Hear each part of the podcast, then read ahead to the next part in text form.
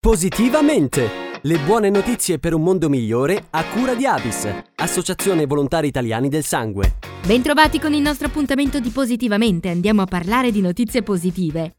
Sono stati assegnati i primi fondi per la ricerca sanitaria targati PNRR, Piano Nazionale di Ripresa e Resilienza, che punta a rilanciare l'economia dopo la pandemia di Covid-19, al fine di permettere lo sviluppo verde e digitale del Paese. 226 progetti in campo biomedico presentati dai team di ricerca del Servizio Sanitario Nazionale, che saranno finanziati con ben 262 milioni di euro, grazie ai fondi europei del Recovery Plan. Sono previsti interventi per assicurare lo sviluppo e la qualità delle prestazioni e dell'assistenza ai pazienti affetti da malattie rare e patologie croniche non trasmissibili ad alto impatto sui sistemi sanitari e socioassistenziali. I destinatari istituzionali del bando vedono come capofila dei progetti le regioni, l'INAIL, la GENAS, Agenzia Nazionale per i Servizi Sanitari Regionali e gli istituti di ricovero e cura a carattere scientifico. Entro il 2023 verrà emanato un secondo bando per lo stesso importo,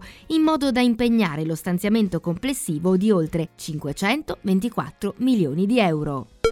È stato firmato nei giorni scorsi tra Avis e la Federazione Italiana Rugby un protocollo d'intesa con l'obiettivo di collaborare e organizzare iniziative volte a sensibilizzare l'opinione pubblica sulle attività di entrambe. Siglato a Padova tra le due realtà per la durata di tre anni, vuole sostenere, promuovere e divulgare l'importanza dell'attività sportiva e della donazione di sangue e plasma. L'accordo prevede la promozione dei valori condivisi da entrambi gli enti firmatari, senso di responsabilità, altruismo, dedizione, lealtà, rispetto e condivisione. Tra le varie azioni previste, l'organizzazione di eventi sul territorio nazionale e una campagna di comunicazione che vedrà anche la realizzazione di un video con la partecipazione di alcuni componenti della nazionale maschile e femminile ha preso il via a Torino il corso gratuito di lingua dei segni francese e inglese nella variante americana che risulta essere la più diffusa al mondo. L'iniziativa è a cura dell'Academy Junior dell'Istituto dei Sordi di Torino, che da più di 100 anni opera a favore della formazione e dell'inclusione sociale